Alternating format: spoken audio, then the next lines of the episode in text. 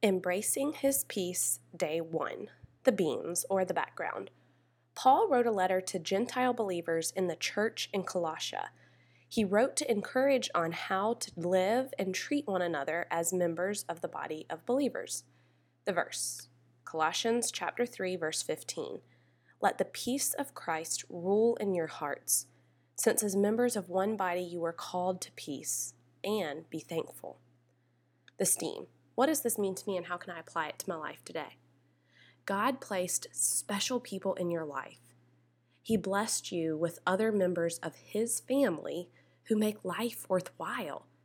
These special people could be your spouse, your children, your parents or siblings, your neighbors, friends, church family, work colleagues.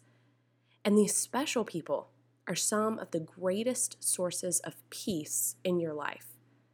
Whether they are helping you in a time of need, providing the shoulder you need to cry on, or celebrating all of life's happy moments with you, they are filling you with the peace that you need. Reflect for a moment on who these people are in your life. How do they bring you peace? And how could you bring them peace in return?